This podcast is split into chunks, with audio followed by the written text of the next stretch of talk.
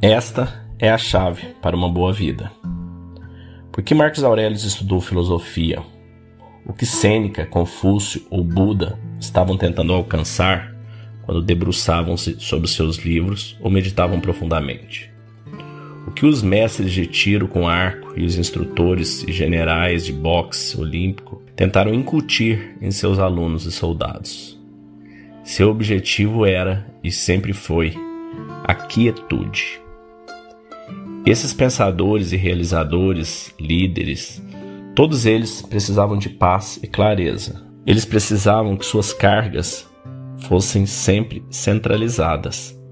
Eles precisavam que eles estivessem no controle de si mesmo, porque o que eles estavam fazendo era muito difícil, assim como o que você faz é muito difícil.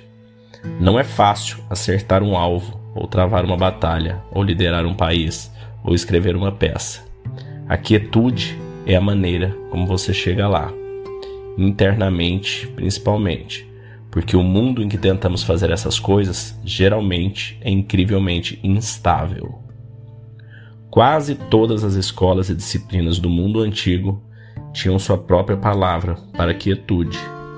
Os budistas chamavam de upeka, os estoicos chamam isso de apateia.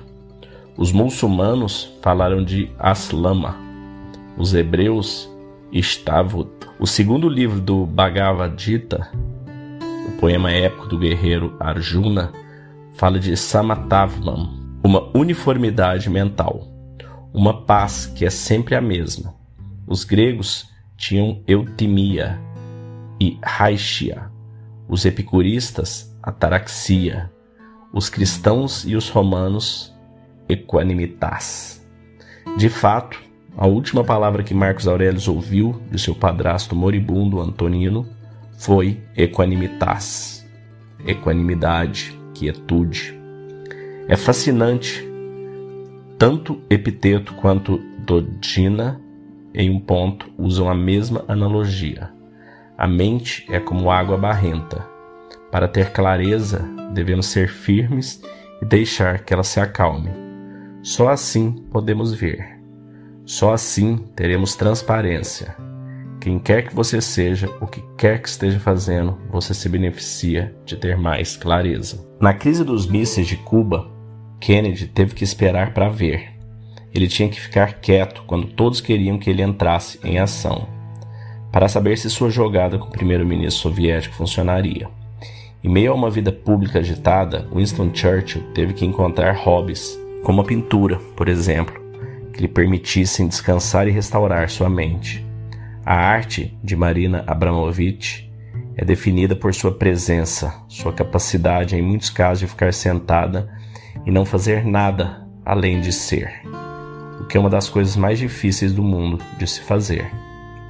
Com a quietude, temos uma chance de grandeza, não apenas grandeza no desempenho, mas também grandeza na personalidade, em ser humano, Ninguém pode ser um ótimo pai quando está frenético, ou uma ótima mãe quando não consegue parar um minuto. Ninguém pode ser um bom cônjuge se sua mente estiver em outro lugar. Ninguém pode ser criativo ou criativa em contato consigo mesmo, se estiver desassociado ou desapegado de sua própria alma. A chave para a vida boa, para a própria grandeza, como disse Sêneca, é a quietude, é a apatia ataraxia, o peca, eutimia. O que quer que você chame, você precisa, agora mais do que nunca. Bom, aqui está uma das, para mim, uma das bases realmente da gente conseguir ter paz, conseguir ter tranquilidade. Eu comecei a meditar quando eu tinha 15, 16 anos e venho fazendo isso desde então, praticamente diariamente, 20 minutos por dia. Já passei por uma série de escolas de meditação diferentes, técnicas, é, que vai desde a transcendental, vipassana, mindfulness é, e uma série de outras, e todas elas foram muito boas, todas elas ensinam algo muito interessante. Eu recomendo para você que não medita ainda, você ainda nunca entrou em contato com isso, Recomendo a leitura de um livro que chama 10% Mais Feliz, de um jornalista americano, Ed Harris, que ele conta como que ele foi cair na meditação e tem todo um estudo de como isso foi bom, como isso é benéfico e é muito divertido o livro.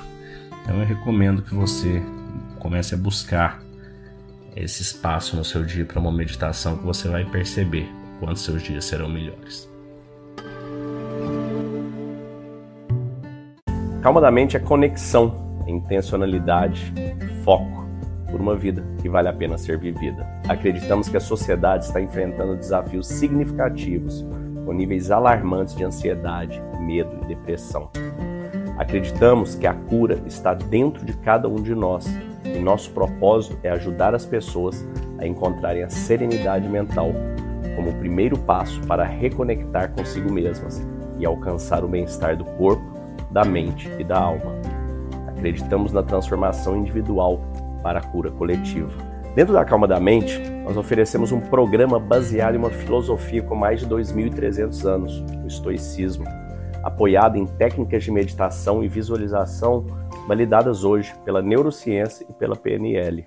Nossa missão é fornecer ferramentas e recursos para que as pessoas encontrem calma interior e vivam com propósito, intencionalidade e foco, e conquistem uma vida que vale a pena ser vivida. Para saber mais, entre em calmadamente.com.br ou no QR Code que deve estar aparecendo para você aí e escolha o melhor plano para você, para sua empresa e para sua família.